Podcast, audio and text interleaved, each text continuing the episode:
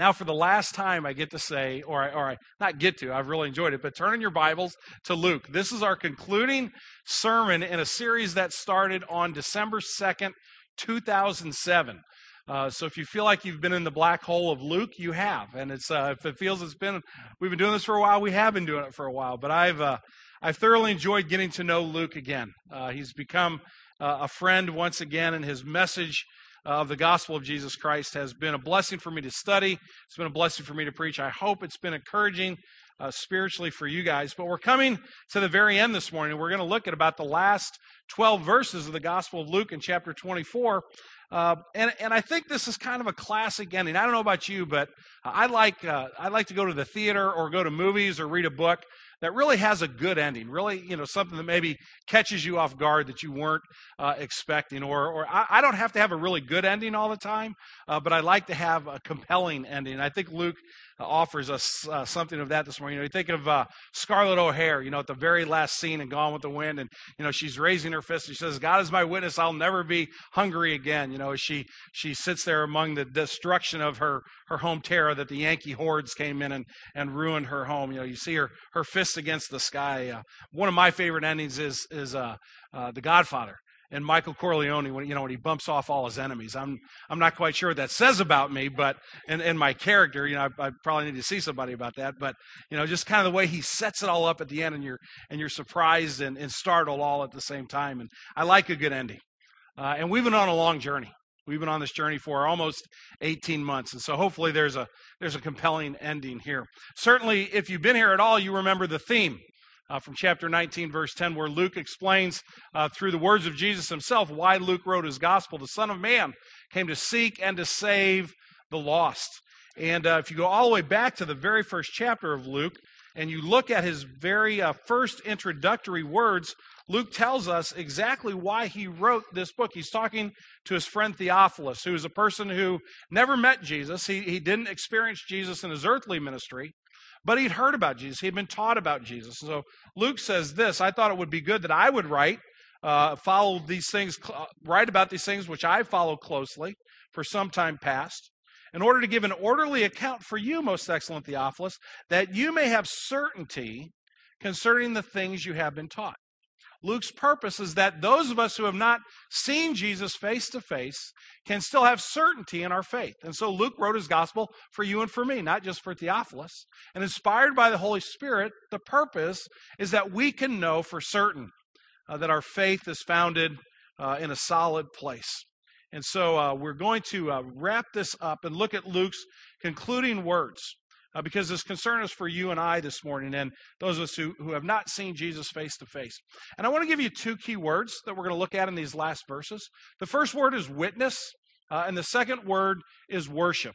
Those are really, uh, if you're going to boil down, and I could preach five or six sermons on just these last verses, but if you're going to, if you're going to really boil it down to the most essential statement that Luke makes in, in his gospel, it's these two words, witness and worship. So we'll see those uh, as we read through the text and as we work our way back through it. But uh, let's look at Luke chapter 24, uh, beginning in 36, verse 36, and reading through the end of the chapter and the end of the book. So here the, here are the words of Luke. As they were talking about these things, he's talking about the disciples having this conversation. Jesus himself stood among them and said to them, Peace to you. But they were startled and frightened and thought they had seen a spirit. And he said to them, Why are you troubled? And why do doubts arise in your hearts? See my hands, my feet, that is I myself. Touch me and see. For spirit does not have flesh and bones, as you see I have. And when he had said this, he showed them his hands and his feet.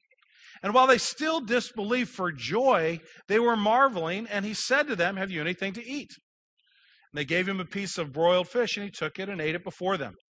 And he said to them, These are my words that I spoke to you while I was still with you, that everything written about me in the law of Moses and the prophets and the Psalms must be fulfilled.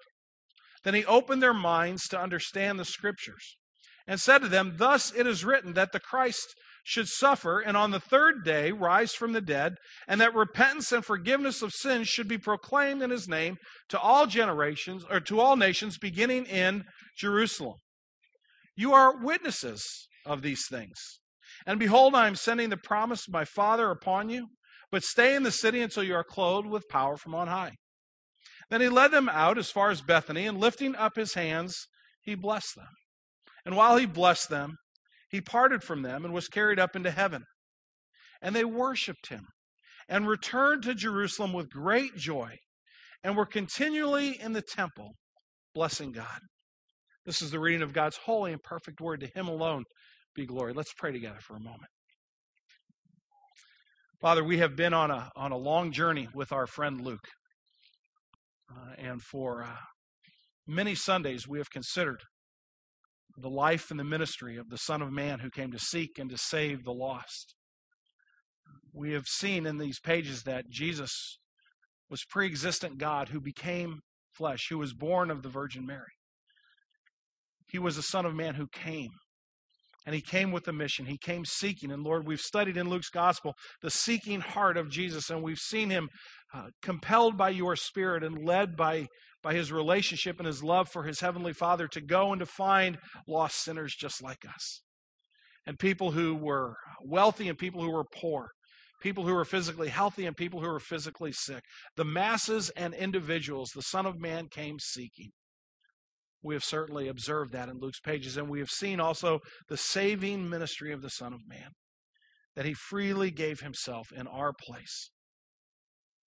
He became our substitute on the cross and took your wrath and your punishment that we deserve in order that he could give us forgiveness and grace and mercy. And you would then welcome us into your family as adopted sons and daughters. Lord Jesus, this is truly an amazing story. We thank you for inspiring Luke by your Holy Spirit to write it down so that we, even these 2,000 plus years later, could study it. Lord Jesus, we need the, the edification and the feeding that is found in this gospel. We, uh, we are prone to wander, as we sang this morning. We're prone to lose sight of you. We are bombarded with messages that, that call out that the world is most important and that spiritual things are inconsequential. And ultimately, this is the truth of life that we need. So, Father, help us with uh, all the distractions of the last week and the coming week, uh, the things that are heavy on our hearts, and, and open our minds and our hearts to your word this morning. Lord Jesus, what I say isn't important. It doesn't matter. It is only your truth. We need your eternal truth. We pray that you would come and, by your spirit and your word, that you would give it to us. Lord, forgive me for my sins. Don't let me stand in the way of what you want to say to us this morning. We pray in Jesus' name. Amen. Well, before we get into witness and worship, I want to go down two side roads real briefly. As I said, I could preach a whole bunch of sermons just out of these verses, and I'm going to uh, refrain from doing that because I'm anxious to get on next week with our study in the book of Genesis. Uh, and if you want to be preparing for that sermon next Sunday, read the first four words of Genesis and you'll be good to go. That's what we're looking at. And if we take it at four verses at a time, we'll be done with Genesis in 2023, which is right about the time I'll need to retire, so it'll be perfect. Now, we're going to go at a little bit quicker clip than that, but next Sunday we are going to look at the first uh, the first four uh, words in the first verse of Genesis. But a couple of side roads, just real quickly. The first one is this: Jesus is not put off by our fear or our doubts. Look at verses, and I'm not going to put them on the screen. Listen to verses 36 in the first verse of Genesis, but a couple verses 36 and 37. As the disciples were talking about these things, Jesus himself stood among them said to them, Peace to you. But they were startled and frightened and thought that they had seen a ghost. These are Jesus' best buddies. These are the guys that have been with Jesus day in and day out for three plus years. They're the guys who the women came and reported who had been at the, at the grave that morning. He's not there. We've seen some angels. He's risen. These were the guys that the, the two fellows from the road to Emmaus that we talked about last week had come back and found the disciples and said, Yeah, it's true. Jesus is risen. And now Jesus is there.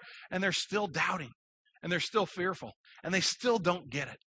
And that might describe some of us this morning. You might say, you know, I'm still not quite there. I'm still doubting just a bit. And is it okay for me to, to keep trying to figure this out? And the answer that Jesus gives is unequivocally yes. Jesus is not put off by our fear, He's not put off by our doubts.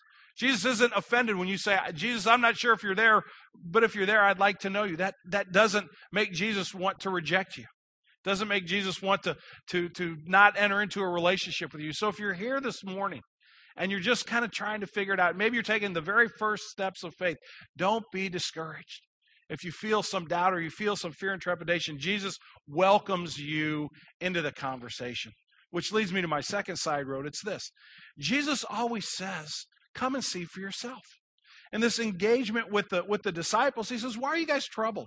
Why do doubts arise in your hearts? And then listen to what he says See my hands and my feet, that it is I myself. Touch me and see, for a spirit does not have flesh and bones as you see that I have. And then he says, uh, He lets them touch them. He showed him his hands, he shows them his feet.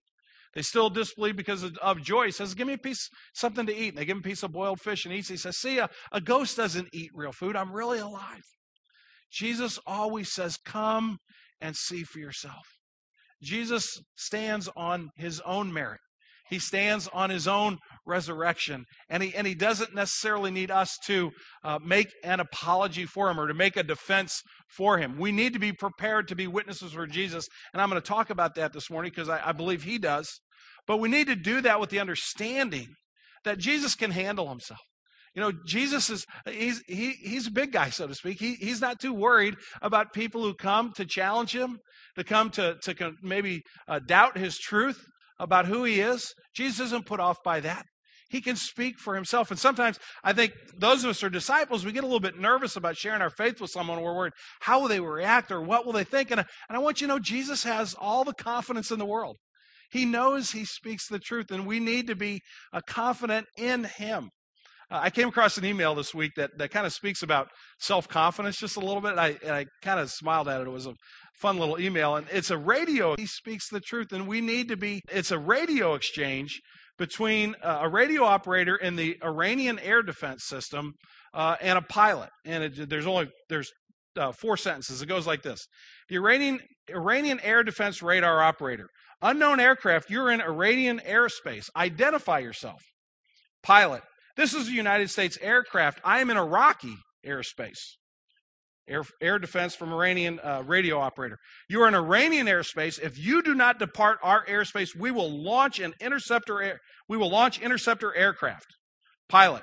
This is a United States Marine Corps F-18 fighter. Send them up. I'll wait. There's something about self confidence that goes a long way. Now, flying an F 18 probably helps the self confidence, but being the Son of God helps that much more. and Jesus is who he said he was. And he's not intimidated, and he's not going to not going to back down from the argument. And we can engage with, with friends and neighbors and family members with confidence, not in ourselves, not that we're the brightest or the sharpest or have all the answers, but confident in Him because He is the one who is the resurrected one. Now, on to the points of the morning. I want to look at this idea of, of witness, uh, being a witness for Christ. Look at verses 45 through 48, which we'll begin now to, to put on the screen this morning. It says this. Uh, Jesus has, has told them all about the law of Moses and the prophets and the Psalms that it had to be fulfilled. Then he opened their minds to understand Scripture. And he said to them, Thus it is written that the Christ should suffer, and on the third day rise from the dead and that repentance and forgiveness of sins should be proclaimed in his name to all nations, beginning in Jerusalem. You are witnesses of these things. Jesus calls his disciples to now bear testimony to that which is true. Jesus is saying to them, You are the ones who are going to take the message from this point forward, and you're going to be the, the mode through which the Word of God is given to the world. You are the ones, you are my chosen instruments. They're going to go and to proclaim this truth. And I believe that calling of Jesus carries on to every generations of disciples from the very first guys who were in that in that room meeting with Jesus down to today. To you and I, if we're disciples of Jesus, he's saying the same thing to us. You are my witnesses all throughout the whole world.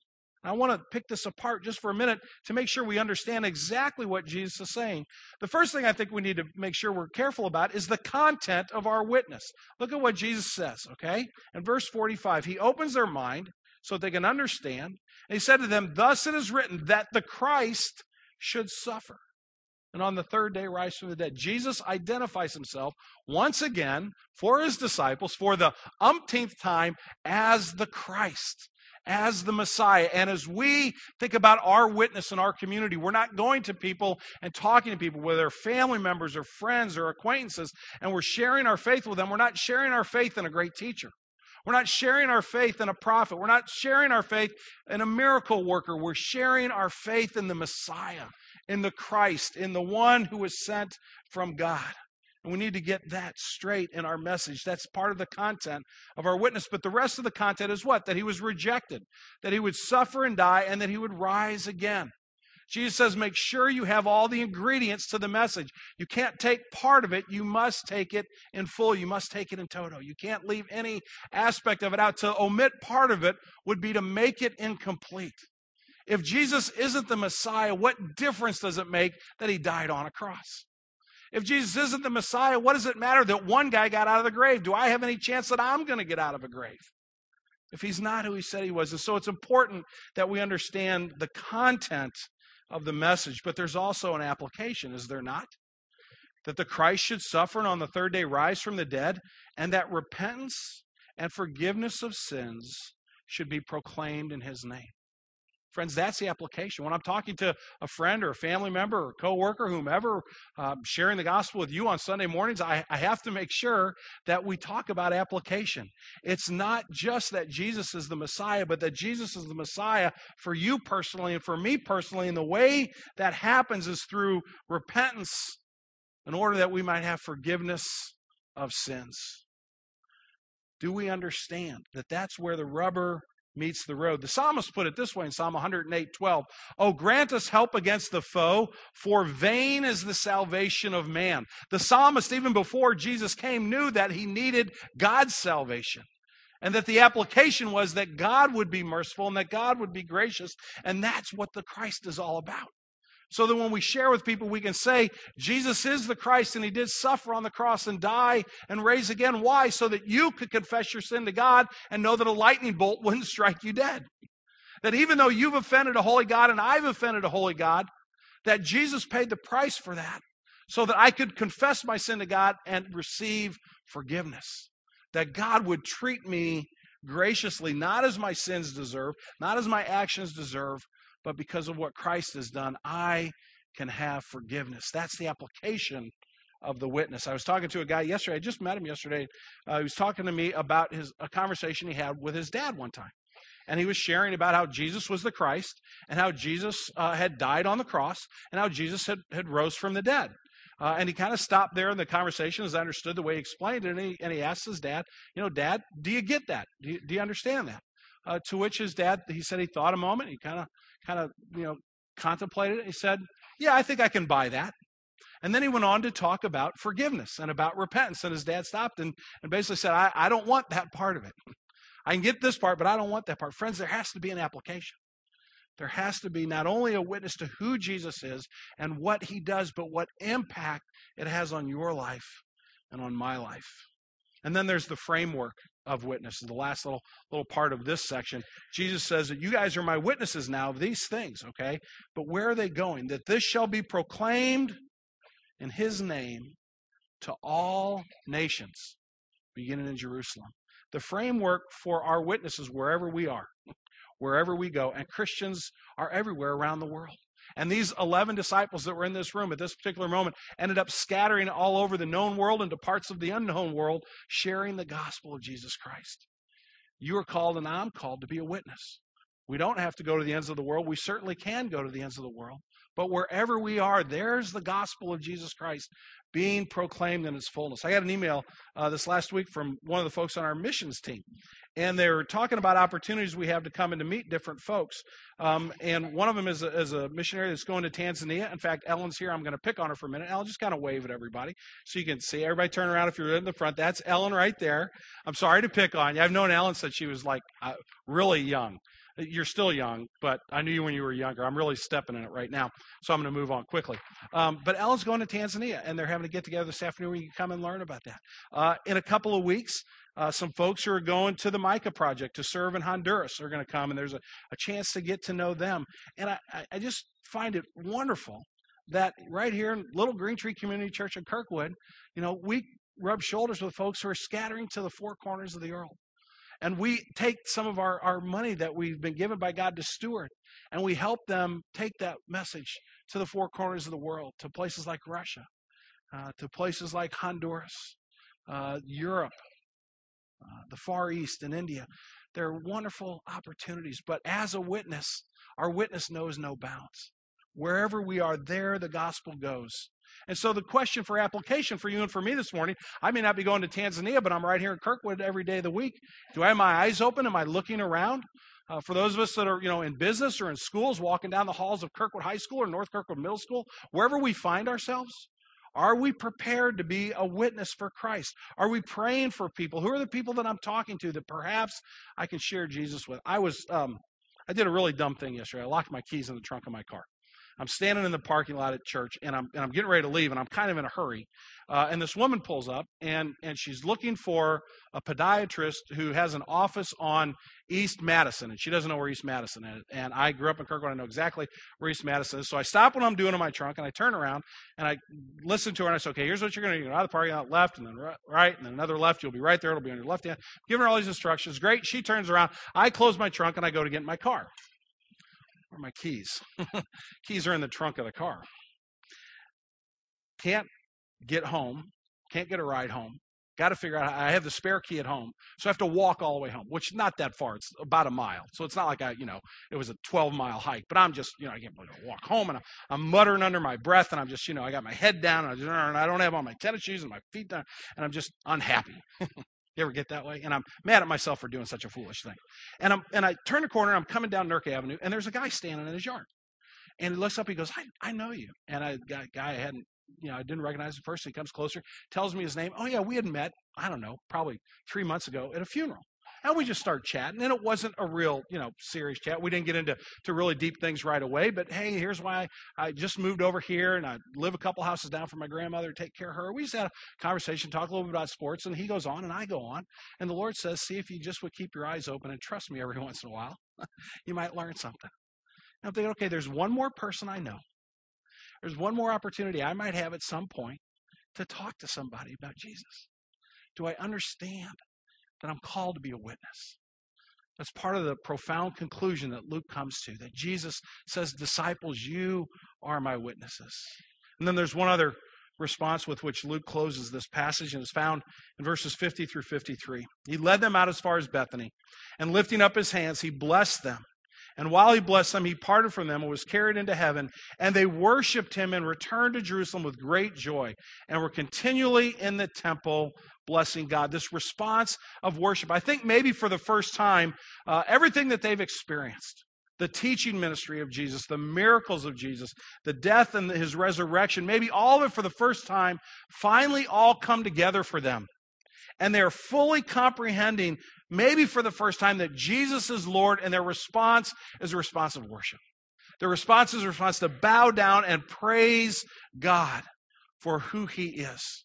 Their response is to have a joy filled worship that leads them to be in the temple day in and day out, just praising God and thanking Him for what He has done through Christ. This is actually the first and only time in the Gospel of Luke that Luke records someone worshiping Jesus. It's the only time that Luke uses this particular word in his gospel. And I think there's a reason for that. Because you want to kind of say the most important thing is kind of the last thing you say. You know, we learned in seminary the first thing you say and the last thing you say is what most people remember, and they forget all that stuff in the middle. And I raised my hand and asked a really stupid question. I said, well, why do we say all the stuff in the middle?